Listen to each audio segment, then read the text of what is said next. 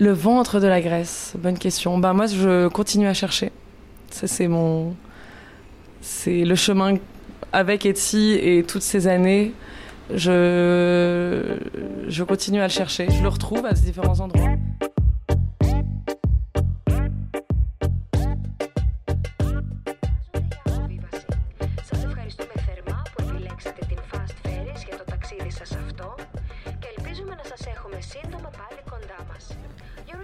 Le ventre de la Grèce, un podcast pour dévorer passionnément la Grèce, à Paris, à Athènes et dans les Cyclades.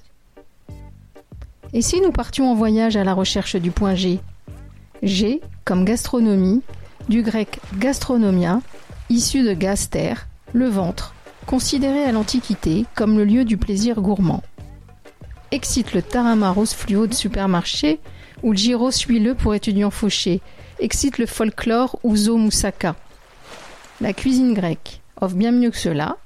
Elle se réinvente grâce à de jeunes chefs qui allient avec talent patrimoine culinaire, terroir et inventivité. Partons donc à la découverte des producteurs, artisans, vignerons, épiciers, chefs, tous ceux qui font le goût de la Grèce. Podcast réalisé par Nathalie Gaulier, musique de Johan Papa Costantino.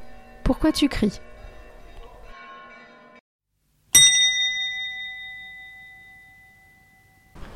J'ai rendez-vous avec la chef Michaela Liaroutsos, dont j'ai découvert la cuisine il y a plusieurs années dans son restaurant Etsy, rue Eugène Carrière à Paris. J'avais à l'époque été frappée par la modernité et la fraîcheur de son lieu, mais aussi par sa façon de réinterpréter les classiques de la cuisine grecque. Bref, elle m'avait épatée avec sa personnalité bien trempée. Ah, et j'avais adoré le nom de son restaurant, Etsy, qui en grec signifie comme ça. Depuis, elle a ouvert un second restaurant qui s'appelle Etsy Louzeri, 41 rue du Ruisseau sur la butte Montmartre à Paris. Même couleur de devanture, un bleu cobalt profond qui illumine la rue, grande terrasse pour les beaux jours et à l'intérieur, même sobriété élégante. Euh, bonjour Michaela, merci de nous recevoir euh, dans ton ouzerie qui se situe rue du Ruisseau. Bonjour Nathalie, merci euh, de m'avoir proposé de participer à ce podcast. Alors, moi, je t'ai connue il y a quelques années dans une autre adresse qui s'appelle euh, Etsy, comme ça. Etsy Le Bistrot, qu'on a renommé Le Bistrot pour distinguer de Etsy Louzeri. Alors, qu'est-ce que c'est en Grèce une ouzerie? Bah pour moi, c'est un lieu où on, les Grecs se retrouvent, euh, souvent un lieu plutôt populaire. On se retrouve pour euh, boire un peu de ouzo, du tsipuro, des petits karafaki de vin, accompagnés de petits mésés, de vraiment de, de, de, de petits, toutes petites assiettes, euh, plus ou moins cuisinées, euh, autour de, de ces différents alcools. Donc toi, tu es franco-grec, c'est bien ça? Oui, tout à fait, 50-50. De quelle euh, partie de Grèce? Euh, D'Athènes, Athènes, Pirée et Spetses. Et donc ton ta carte postale à toi de la Grèce, euh, c'est des vacances euh, dans ta famille grecque quand tu es enfant. C'est c'est quoi exactement? Euh, ma carte postale, oui, c'est ça. C'est mon père, puisqu'il vit là-bas, que j'ai pas grandi avec lui.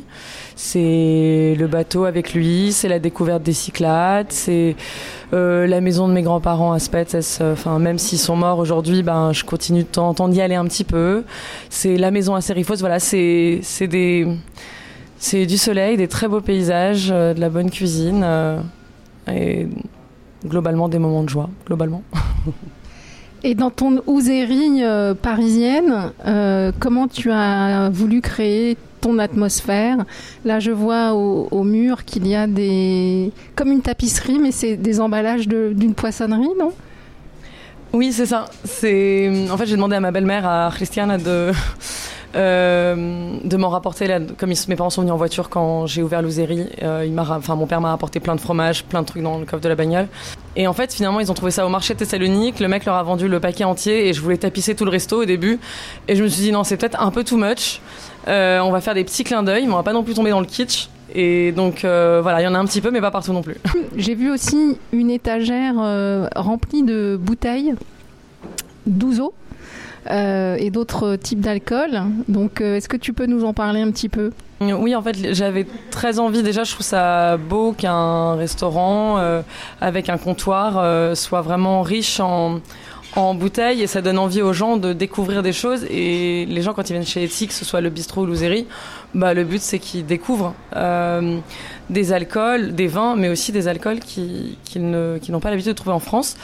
Euh, et euh, effectivement, euh, j'avais envie de mettre un peu l'accent, un peu beaucoup sur le ouzo, en me disant, mais après tout, les Français adorent le pastis. Quand les Français vont en Grèce, ils adorent le ouzo. Euh, c'est voilà, ça fait partie de l'ADN euh, grec aussi. Euh, ça va très bien avec les mésés, avec les choses un peu salées, les choses un peu plus grasses, enfin en tout cas qui sont marinées dans l'huile. Et, donc l'idée c'était voilà d'arriver à trouver par différents fournisseurs des, des, marques de ouzo différentes, des, mais aussi pas que le ouzo, le tsipolo que j'adore, qui est une eau de vie de marc de raisin. Euh, contrairement à l'ouzo, je crois qu'il euh, n'est pas à base de marc de raisin. Non, en fait, l'ouzo, c'est un alcool euh, d'anis. le, le tsipuro, ça s'apparente à, plutôt à de la, à de la grappa. c'est pas quelque chose qu'on va diluer. Et le parfum, enfin, c'est pas du tout la même chose. C'est en effet, ça vient du raisin. mais je trouve que c'est comme aussi, enfin, il y a le, le ouzo, il y a le tsipuro, il y a la masteja. Euh, il y a aussi euh, des alcools, euh, des types, par exemple, de, de de spiritueux, comme on dit, qui sont aussi vieillis en fût. on a quelques, enfin, on a quelques bouteilles. en gros, l'idée, c'est, c'est de montrer aussi aux Français que, enfin, aux Français ou de faire aussi aux Grecs qui viennent parce qu'ils ont envie de se rappeler un peu les choses de, de chez eux, de leur montrer qu'on a aussi des alcools de qualité. souvent, les gens vont prendre du ouzo à l'apéritif. Parce que c'est, ça, ça ouvre l'appétit, c'est un alcool qui est sec. Euh, et on va finir avec la masteja bien fraîche. Je sais que mon père, par exemple, elle est toujours au congélateur euh, pour terminer le repas avec une liqueur, donc quelque chose qui est sucré. Alors tu disais qu'on peut faire euh, du gin un peu partout dans le monde, mais de l'ouzo, si ça s'appelle de l'ouzo, c'est que c'est fabriqué en Grèce, puisque ça bénéficie d'une appellation d'origine protégée. Je pense que voilà, c'est tellement une boisson quand même assez nationale euh, que même en France, on allait trouver quand même des fournisseurs qui pouvaient nous proposer autre chose que le plomari ou le mini. Euh, par exemple, j'ai appris que là, il y a le ouzo sans rival. J'adore le package. C'est euh, un ouzo apparemment qui est un des plus vieux ouzo qui existent. Et, et c'est des grosses bouteilles avec un... même le graphisme. Enfin, en fait, voilà, je trouve ça esthétique et en même temps, ça reste des alcools de bonne qualité. Euh, et, donc les gens sont en fait, c'est sympa parce qu'ils prennent un, un plomari et puis euh, parce que ça leur rappelle leurs vacances. Et après ils disent ah mais qu'est-ce que vous pouvez me faire goûter d'autre et tout. Et puis bah, ensuite ils se font leur propre dégustation. Ah oui celui-là il était un peu plus anisé celui-là il est plus léger. Ah celui-là il y a un peu des petites herbes. Et euh, c'est ça qui est chouette en fait. C'est vraiment de j'aime pas trop le monopole. Et donc j'avais envie de mettre en avant cet alcool même si je n'en bois pas, mais que j'aime bien cuisiner. Alors, quel a été ton parcours en cuisine J'ai cru comprendre que tu avais fait euh, de belles euh, adresses, de belles tables avant d'ouvrir euh, la tienne. Bah, j'ai un le CV que j'ai disons que j'ai fait des choix avec lesquels je suis assez contente qui m'ont en tout cas permis d'aller d'ouvrir Etsy il y a, il y a 7 ans. Et euh, donc j'ai commencé à un, un, CAP et un BTS. Euh, et donc j'ai fait un apprentissage dans un restaurant deux étoiles chez Michel Rostand parce que j'avais vraiment envie d'apprendre les bases de la cuisine française. Je connaissais rien. Moi, je sortais de la fac euh, audiovisuelle et tout. Donc voilà, j'avais envie de voir des belles choses et puis d'apprendre la cuisine française. Et, et ensuite, j'avais travaillé chez Lignac quand il avait aussi une étoile. Donc c'était pareil, voir des beaux produits, des belles techniques. Euh, apprendre aussi euh, à travailler, euh, comment dire, bah, avoir cette rigueur que je trouve malgré tout importante, même si c'est dur et qu'on travaille énormément et que les choses ont un peu changé, même si j'ai pas 15 ans de métier derrière moi. enfin presque, mais donc j'ai eu voilà, j'ai envie de voir un peu ce qu'on appelle la haute gastronomie. J'ai envie de voir ce que c'était les bistronomiques. Je suis partie à Bruxelles, j'ai eu une superbe expérience dans un bistronomique dont le euh, j'aime bien dire parce que c'est un total hasard, mais le patron était grec.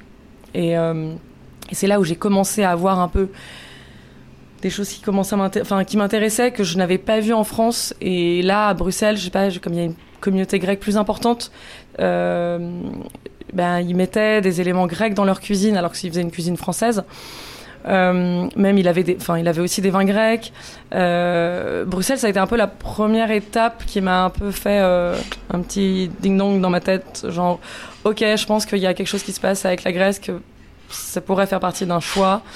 Et hum, après, j'ai repris les cuisines d'un petit bar à tapas, enfin dans une grande brasserie, dans le deuxième, où là j'ai pu être plus indépendante. Et j'ai commencé à intégrer de plus en plus d'éléments grecs. J'en avais besoin. C'était voilà, c'était important pour moi, euh, à travers les techniques classiques que j'avais apprises, euh, de faire sortir cette partie de moi. Et, hum, et puis au bout d'un moment, euh, ben il y a eu, j'étais prête d'ouvrir mon restaurant, enfin j'étais prête à ouvrir mon restaurant, pardon. Et, et je, je, me suis dit qu'il faut qu'il il faut que la Grèce fasse partie de l'histoire parce que en fait c'est mon histoire et je, voilà. je parle souvent du restaurant comme un peu d'une thérapie, ben, c'est un peu ça. Quel est ton produit grec préféré? Ah, C'est dur. Euh, les capres. En fait, c'est pas si dur. Les capres. Je suis une tarée. Et tu les cuisines comment? Euh, on les met en topping, donc par-dessus, sur toute salade, viande grillée, poisson, moi j'adore en mettre partout, avec des légumes, euh, euh, en salade crue, légumes cuits, viande cuisinée, carpaccio même de viande crue, poisson cru. Et après, il y a une recette, euh, parce que les producteurs que j'ai de capre sont à, à Serifos. Et, et ils m'avaient dit, enfin, je leur ai demandé, je lui ai dit, vous n'avez pas des recettes un peu typiques. Euh, et euh, la, la grand-mère, enfin qui est la mère du, enfin bref, la, grand-mère qui ramasse les capres, qui, est, je, je, sais pas pour combien de temps encore ils vont le faire. Elle m'avait dit tu vas faire cette recette, c'est des capres à la, à la sérifiote, je sais pas si le terme existe vraiment, mais euh, c'est des capres cuisinés à la sauce tomate avec juste un petit peu de temps. Et je suis revenue au resto, je dit il faut qu'on fasse ça, c'est trop génial. En plus on a 100 kilos de capres là qu'on vient de ramener, donc il va falloir qu'on les qu'on les cuisine et j'ai trouvé ça génial. C'est en fait, vous avez faites une bonne sauce tomate et vous mettez juste les capres à la fin. Vous rajoutez un petit peu d'huile d'olive, un tout petit peu d'origan et c'est tout. Et j'ai trouvé ça incroyable parce qu'en fait, c'est juste. Enfin, j'aime bien les recettes pures sans trop de choses dedans. Je... Et après, on met un peu de pain grillé, euh, voilà. Et c'est tout en fait. Du pain grillé, c'est tout. C'est très bien, le pain grillé. Voilà, ça m'a donné envie. Euh, quel est pour toi le pire cliché sur la cuisine grecque? J'ai aussi une image qui vient dans ma tête très clair, c'est un énorme pavé de moussaka, euh, sec et un peu croûté. Voilà, je crois que c'est ça qui me dégoûte le plus. Et tu fais de la moussaka dans un de tes restaurants? Oui, ouais, ouais, on fait de la moussaka dans les deux d'ailleurs. On a une super recette chez Etsy que ma chef au bistrot euh, euh, continue de faire, euh, qui est justement, on l'a fait ben, en fait, elle est légère, euh, elle est bien assaisonnée. Euh. si je devais être initiée à, à l'ouzo, tu me conseilles quoi? Et ben moi, je commençais avec le plus vieux ouzo, le fameux sans rival, basique. Je sais pas, il y a une un peu old school façon ouzo des années 60, comme un vieux film grec. je ferais ça comme ça. Et alors, on, on en verse dans un verre, on met de la glace, on met de l'eau.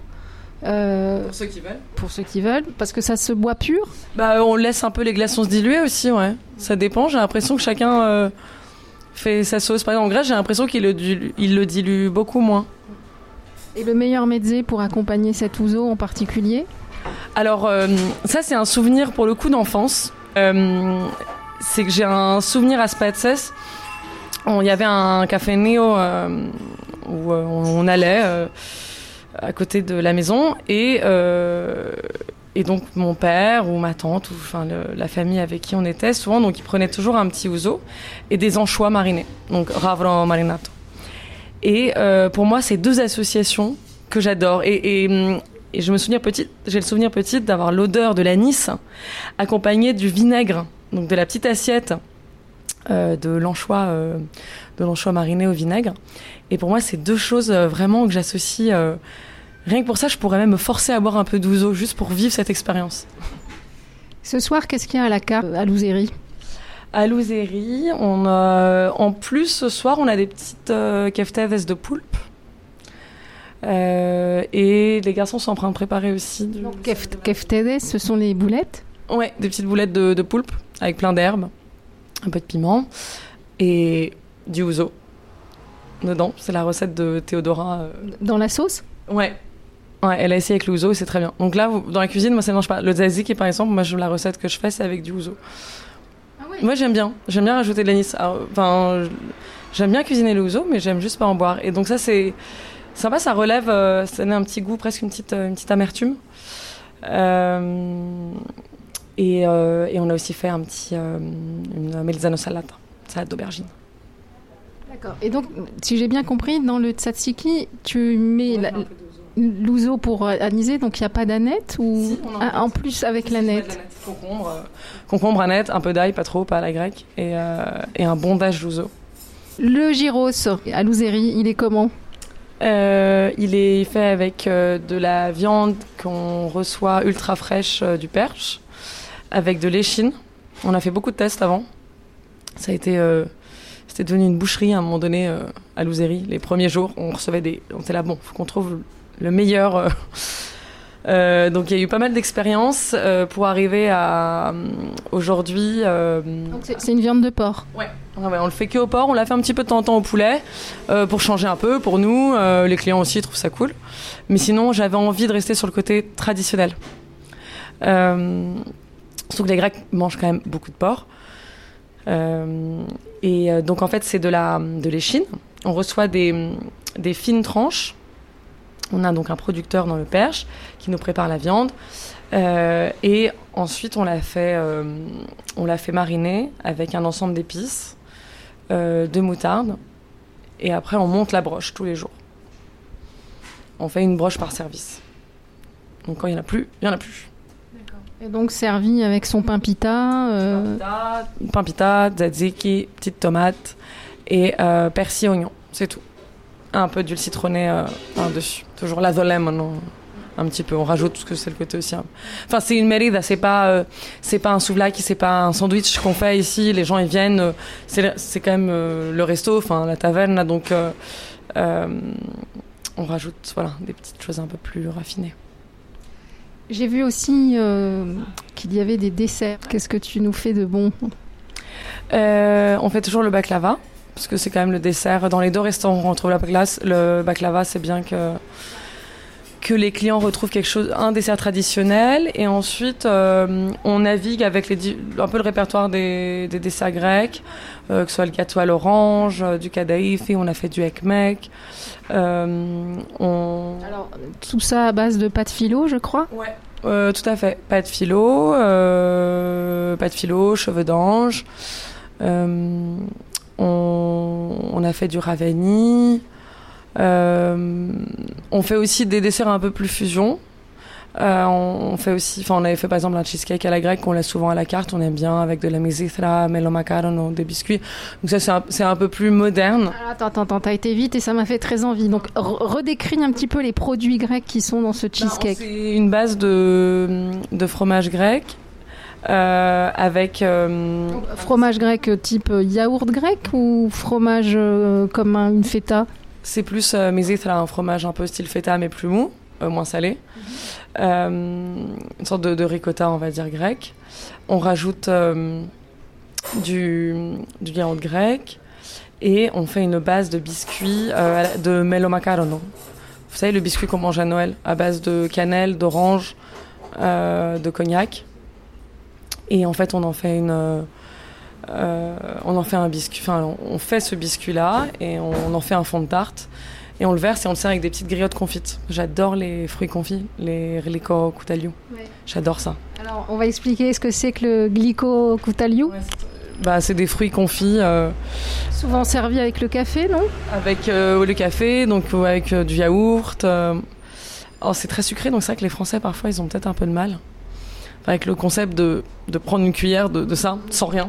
Et c'est souvent offert euh, par, euh, par le patron de la taverne hein, à ses clients. Ouais, alors le truc c'est que nous on peut pas ouvrir nos desserts. Mais bon, en Grèce, ça se fait encore.